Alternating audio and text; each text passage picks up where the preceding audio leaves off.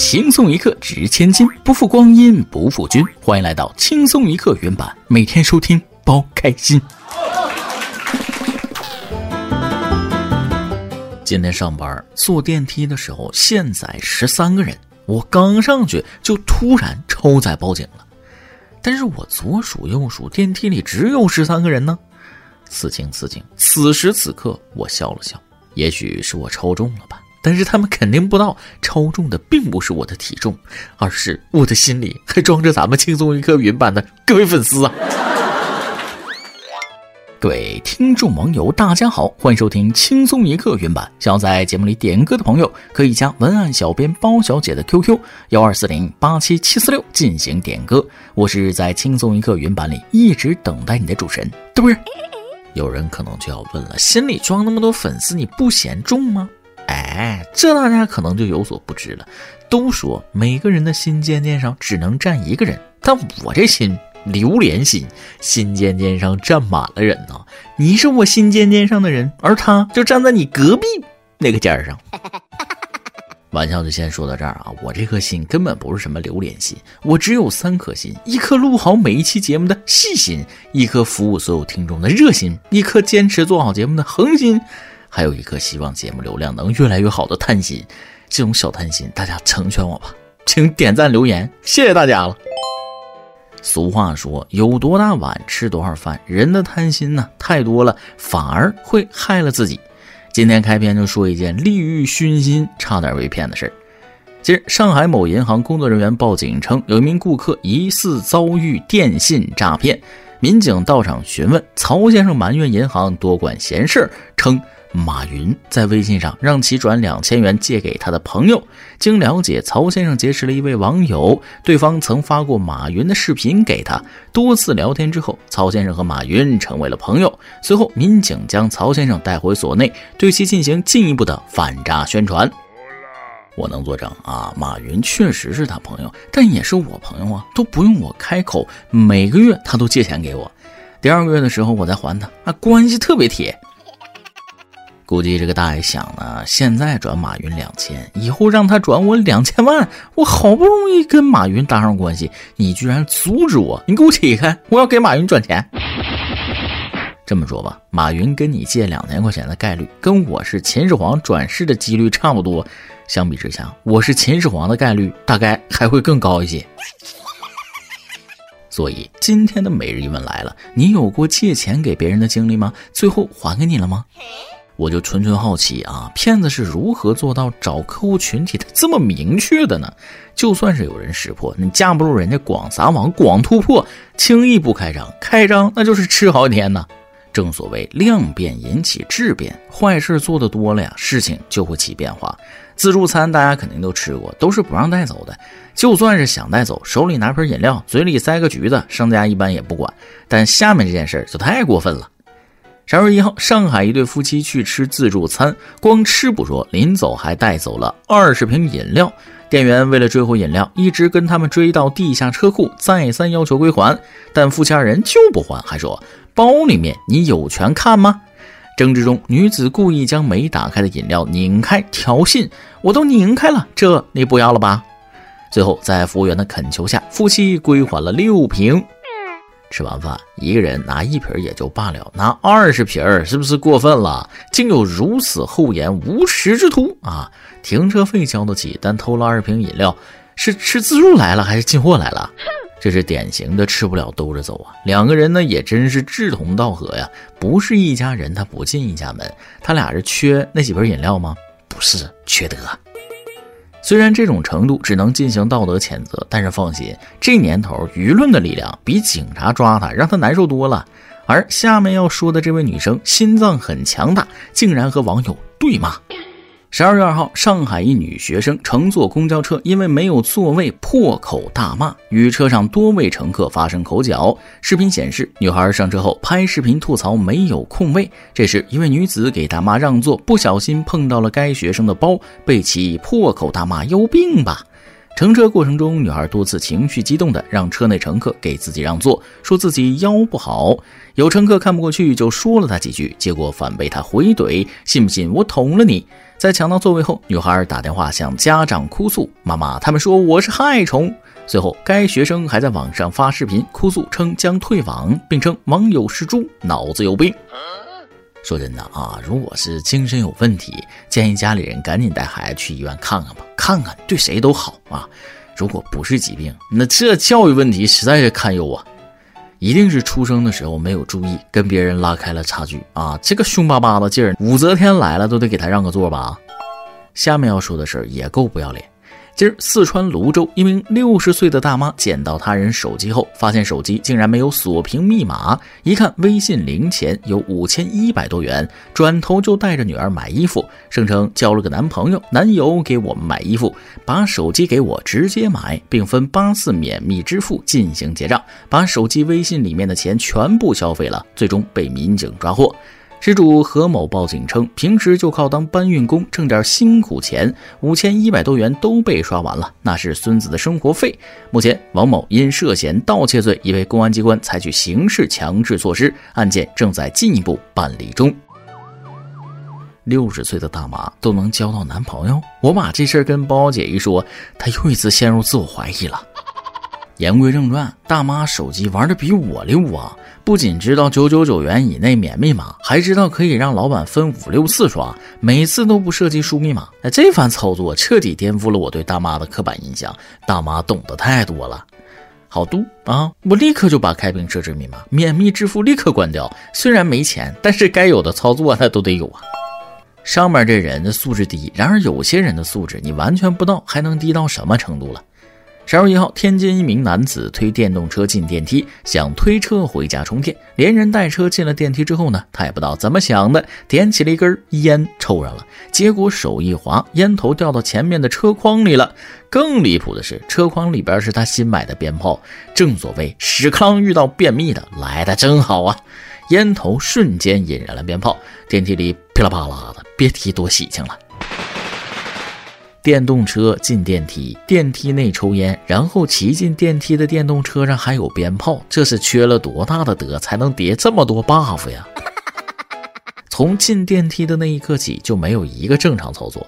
也许大爷心里明白，这些都是电梯里禁止的，他只是一次性给大家示范一下，以示警戒罢了。怎么说呢？也算是个人物吧。第二天，旁边小区都在传，哎，听说隔壁小区昨天电梯里有枪战呢。总之，车没着算是万幸了。下次一定要注意安全呢，运气不会总是这么好的。你看，手滑付出代价了吧？十二月三号，河南信阳淮滨县新里镇中心学校一名家长在班级微信群内发送了一条一分四十八秒的不雅视频。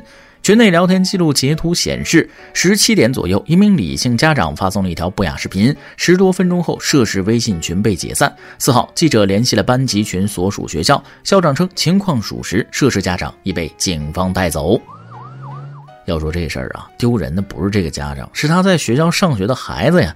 要是有别的家长保存下来，反复批判，每次都会拿出这个事儿当成酒桌笑谈。跟你说个事儿啊，那天晚上有个我儿子他们班有个家长把那个小黄片发家长群里了啊，对对对，就是那谁他爸。你说说，你让孩子脸往哪搁啊？全让你这当爹的给丢完了。总之还是谨慎吧，不然社死只能换个星球生活了。发错信息情有可原，你这在违法地带疯狂蹦迪，就该喜提银手铐了。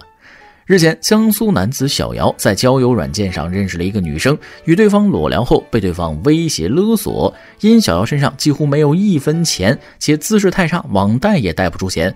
无奈之下，对方便建议小姚协助他们发送裸聊诈骗短信，一条给八块钱好处费。小姚立刻答应，还邀请好友小李一起干。接案发，两人分别发送了一千多条威胁短信，均获利一万余元，协助骗子从六名被害人处敲诈十六万余元。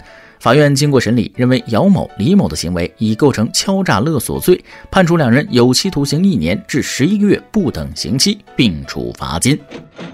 骗子无奈之下，钱没骗成，还给穷困潦倒的受害人安排了工作，这骗子人还怪好的嘞。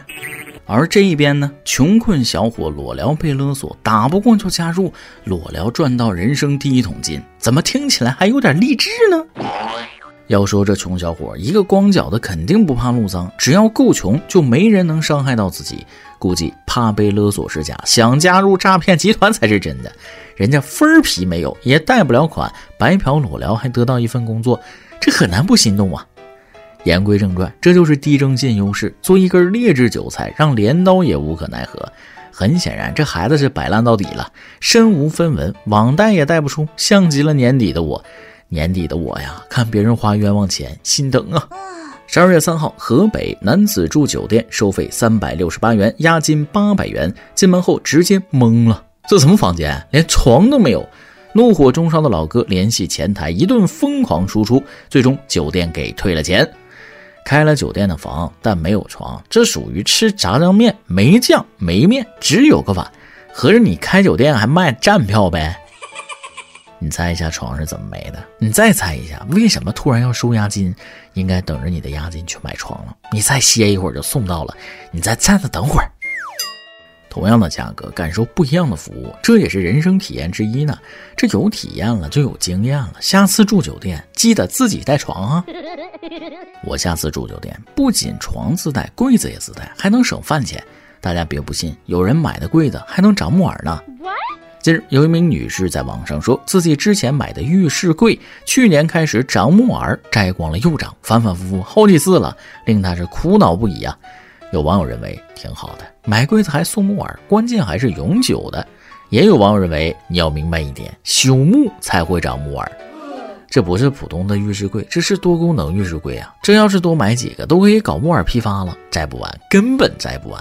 吃完这餐还有下一餐，麻烦你分享个链接吧。呃，如果没有灵芝的，那我就要长松茸的，谢谢。我现在严重怀疑啊，卖木耳的转行了，是不是把之前种木耳用的木头那都投资到家具建材里边了？要这么说，还真有可能。这种离谱的意外收获，咱还是小心为妙，别吃这木耳了，扔了吧。毕竟肉身一具，不能轻易试错呀。对于吃，有些老板拥有自己的坚持。十二月二号，辽宁本溪一家火锅店有客人吃完牛蛙火锅，质疑牛蛙数量不对。他们点了六只，其中有两个人吃了两只，一人吃了一只，还少了一只。老板为了自证清白，一不做二不休，将客人吃完的蛙骨头拼成了六只蛙。拼完他不吱声了。老板表示，既然做这个生意，就不会差客人一只蛙。为了证明没有少放才拼的。哥们开饭店之前干法医的吧？幸好客人不吃骨头，不然就说不清了。最重要的是，有人多吃了一只蛙，却不吱声儿，这个朋友不能交。虽然是朋友吧，但也不能一点分寸感都没有。而下面这段关系，明明是陌生人，却毫不客气了。十二月二号，甘肃一名网友发布视频称，列车上有个老头趁别人睡觉偷吃他橘子，原本有四斤，被他吃的只剩三个。丢橘子的大哥睡醒之后很无奈，表示想吃你可以说一声啊。不光如此，老头还拿了他的充电宝充电，吃的是要不回来了，但充电宝要回来了。哎呀，得是啥人呐，馋成这样啊，还能剩三个？这不是良心发现，这是因为实在吃不下了吧？能吃是福，但你得吃自己的东西啊！吃别人的算什么好汉？命里有时终须有，命里无时他莫强求。该是你的，早晚都是你的；不是你的，那就不是你的。下面要说的这件事，可以说是泼天的富贵当头浇下了。据报道，在爱马仕家族的最新动态中，继承人尼古拉斯·普伊奇做出了一个惊人的决定：他将领养自己的园丁，并把其庞大的财产（估计超过九十亿欧元）全部遗赠给这位园丁。然而，这一决定遭到了他曾经创办的非政府组织的强烈反对。此前，普伊奇已经慷慨赠予其五十一岁摩洛哥籍园丁一座位于马拉喀什的豪华房产和一栋蒙特勒的别墅，总价值约五百五十万瑞士法郎。但这位继承人显然认为这还不够，他决心将这位忠诚的园丁作为自己的唯一继承人。据了解，在疫情封锁期间，他们之间建立了一种深厚的情谊。说实话啊，很难不让人去猜想，这个所谓的一种深厚的情谊到底有多深厚，能让一个这么有钱的人做了一个违背祖宗的决定？算了一下，九十亿欧元，大概七百亿人民币。园丁五十岁，就算再花五十年，那也需要一年花十四亿，一个月要花一亿出头，一天要花三百多万。而这些钱如果放到花呗，一天啥也不干，光利息就能赚四百二十万。不得不说，你们这群有钱人是真有钱呐！搞了半天，老板是给园丁打工的。麻烦大哥帮我捎句话啊！你都成富豪了，肯定不做员工的活了吧？老爷子家里还缺园丁不？以及希望这位园丁能不能让老爷子把爱马仕价格降下来？虽然啊，降下来也不一定买得起，但是起码能看个热闹呀。人活着不就图个乐吗？说到这儿，我好像理解这个尼古拉斯普伊奇为什么要把钱都给园丁了。没错，就是玩儿，就是图个乐。好了，今天新闻部分就先到这里，下面是咱们的段子时间，再来几段。这两天我们家院子里边种的果子呀，老被偷，我就去花鸟街买狗，看见一只狗呢，品相不错啊。老板说这狗特别凶，有这个狗，那生人别想靠近果树半步，保证是小偷的噩梦啊。还说了，买回去看院子，如果还出现果子丢了情况，你就直接回去找他麻烦。我一听，直接付钱。第二天起床一看，哎呀，小偷果然没偷果子了，狗被偷走了。有一次下班，离公交站还有一段距离，在我前面的一对情侣突然跑了起来。我一看呐，以为是公交车要来了，想都没想，我就跟着他俩跑。越过他们之后，发现人家只是在追逐打闹。男生对女生说了：“哎，你看前面那个人跑得那么快，该不会以为咱俩追公交车呢吧？”我赶紧回过头解释：“啊，没有，我不赶公交车，我单纯跑步。”为了避免被拆穿尴尬，我硬着头皮直接跑到了下一个站台。然后在公交车上遇到了他们。每日一问，本期的问题是：你有过借钱给别人的经历吗？最后还给你了吗？上期一问，咱问的是：你现在还有使用现金的习惯吗？上次花现金是干什么呢？圆圆网友 Little Star 的说了，上大学之后现金应该就用的少了。不过对于我这个高中生来说，现金用的还是挺频繁的。身为走读生，经常中午会溜出学校去外边买点东西吃，什么烧饼、铁板豆腐之类的，偶尔偷偷带回去一点跟好朋友分享。上次用还是上周六。这位听众朋友的分享让我想起一句话啊：人不能同时拥有青春和对青春的感受。学校门口的垃圾食品正是你宝贵的青春呐。有网友爱玩的范儿说了，上次用现金是在派出所更新身份证，必须现金。这位听众朋友倒提醒我了，赶紧拿出自己身份证看看什么时候到期。话说现在的派出所是不是都可以电子支付了？圆圆网友旧景新语说了，上次用现金应该是在小卖部买七号电池。小卖部和七号电池对于现在的年轻朋友来说，听上去有点遥远了啊！各种智能产品占据了我们的生活，突然有点怀念以前的时光了。一首歌的时间，听众名为开朗的网友想点一首歌。亲爱的大波包小姐你好，我是一个普通的初中生，感觉最近的知识好难呐。随着时间的推移，学的东西越来越多，压力越来越大，成绩也提不起来。但最近一次考试的成绩还是有一点点提高的。这里点一首橘子海的《夏日数十》，放松心情。愿我以后的成绩越来越好，也祝屏幕前的所有听友都能头发浓密、睡眠良好、情绪稳定、财富自由。这位听众朋友，希望此刻的夏日数十能帮你缓解繁重的学习压力啊！更希望你在中考结束的那个夏天，放一瓶冰凉的橘子汽水在桌面，烈日穿过窗户，蝉鸣喧嚣，你再一次播放夏日数十，他会告诉你，朋友，夏天来了。以上就是今天的网易轻松一刻，由电台主播讲当地原汁原味的方言播轻松一刻，并在网易和地方电台同步播出吗？请联系每日轻松一刻工作室，将您的简介和录小样发送至 i love 曲艺 at 幺六三点 com。老规矩，祝大家都能头发浓密、睡眠良好、情绪稳定、财富自由。我是嘚啵，咱们下期再会，拜拜。